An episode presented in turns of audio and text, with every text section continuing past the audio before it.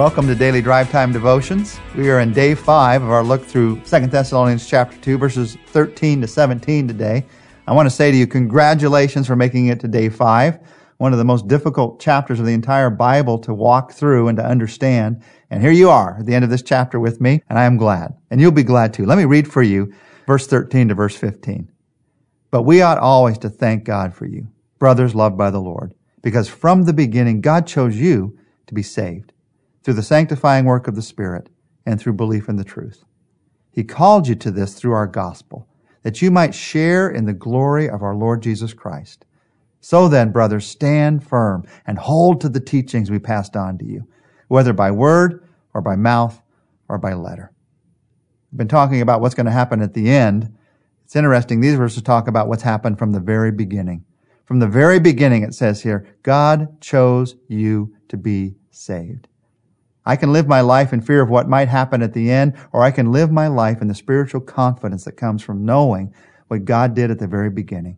At the very beginning, He decided to send His Son, Jesus Christ, into this world to deal with the problem of evil that we've been talking about this week.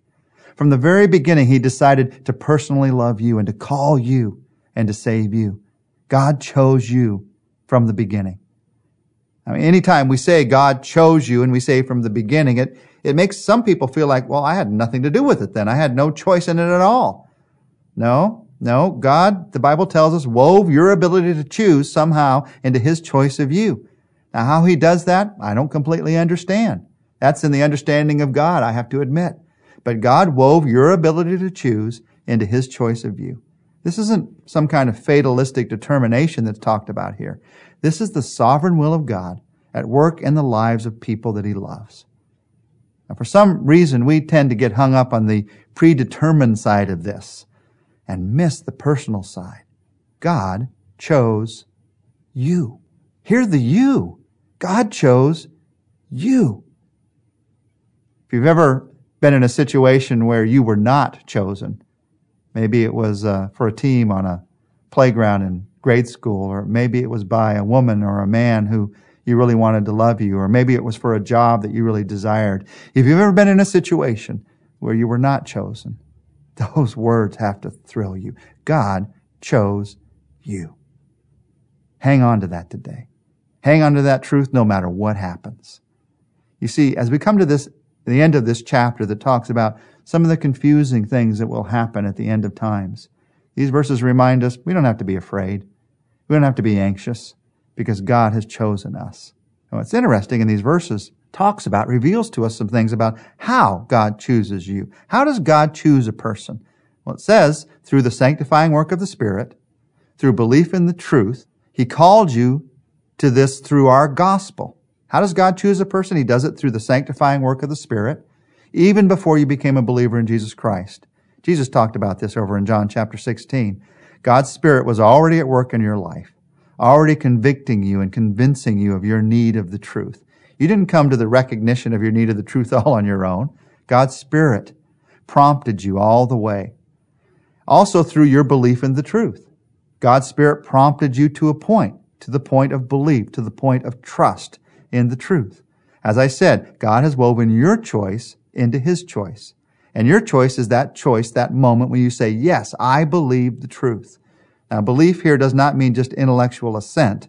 It means trust. It means relational trust in God. I lean on Him. I trust in Him. And then these verses say He does this by calling you through the gospel. The good news of Jesus Christ is a call in our lives. When I hear it preached in a sermon, when I hear it on the radio, when I hear it in a song, when I hear somebody at my office talking about it, something, something in my heart was drawn towards that. That is how God's choice happens in a person's life. The Spirit works. You choose to believe because God called you. You heard the call. Now don't miss here. It talks here about how God does this, but don't miss what you are chosen for. Notice it says in verse 14, we are chosen to share in the glory of our Lord Jesus Christ. All that we've just looked at this week about a time of rebellion and Satan's evil and doomed to destruction, these verses put it all into perspective. That's not what we're looking forward to. What we're looking forward to is sharing in the glory of Jesus Christ. Which would you rather have, doomed to destruction or sharing in the glory of God? It's a pretty easy choice. The truth of the matter is, Jesus Christ wants us to share in His glory. He calls us to share in His glory because He loves us. And so, Paul says, stand firm. Hold on to the teachings that I've given to you.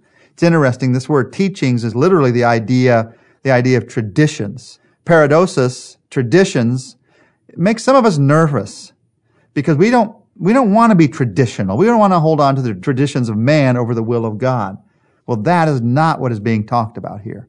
This word simply means truths that have been handed down to you by somebody else. Someone else that has taught you the word of God. Some traditions are good. And there, there's none that are better than when someone has personally handed you the truth of the word of God. By example, by sharing it with you, by living it out. And what are these traditions, these truths of the Bible that God wants us to hold on to so tightly?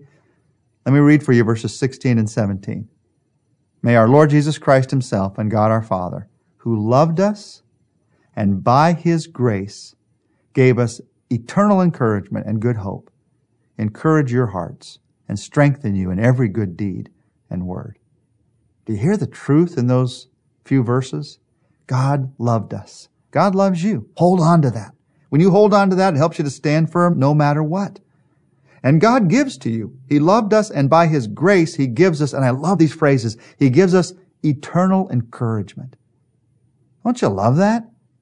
I mean, sometimes you get encouragement, it lasts for a moment. Sometimes it doesn't even last for 10 minutes and somebody discourages you.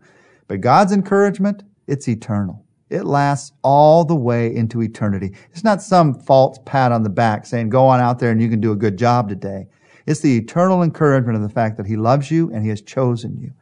He gives us eternal encouragement and He gives us good hope. The genuine hope, the real hope that we need to hold on to. We've been talking in these books of First Thessalonians and Second Thessalonians about how to, how to live the real life, the life that God made us to live. Well, that's how to live it. You live it by recognizing every day that God loves you. That's real. By recognizing that God gives to you by His grace. That's real by recognizing the eternal encouragement and good hope that he offers out to you. That is real. It is more real than any evil you're going to face today because it is the reality that's going to last into eternity. Someone in our research team wrote to me about this chapter. Although Paul focuses a lot on the Antichrist, the application I got from chapter 2 is the urgency and need to spread the gospel of Jesus Christ. Lawlessness might escalate as we wait for Jesus to return. So while these things take place, I have to recognize that I have a job to do for Christ. I have to love others as Jesus loves and share the good news.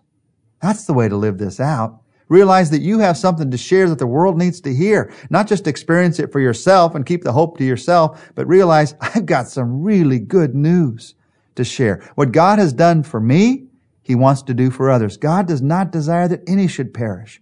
So I should share with everyone this good news of what God has done in my life. But I'm not going to share it unless I stand firm in it and hold on to it. So begin there. I love this prayer at the end of this passage. God, give me strength in every good thing I do and in every good thing I say. God, help me to share in the glory of my Lord Jesus Christ. As we close our look at these books, I'd like to pray this prayer for you. Lord, I pray for each person listening to this, that right now they would hear and understand your choice of them through your Spirit, through your truth, through your call.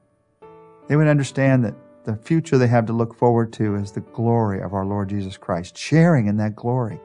And that God, right now, we would, no matter what we're facing today, no matter what we're facing this week, we realize there is nothing more important than that.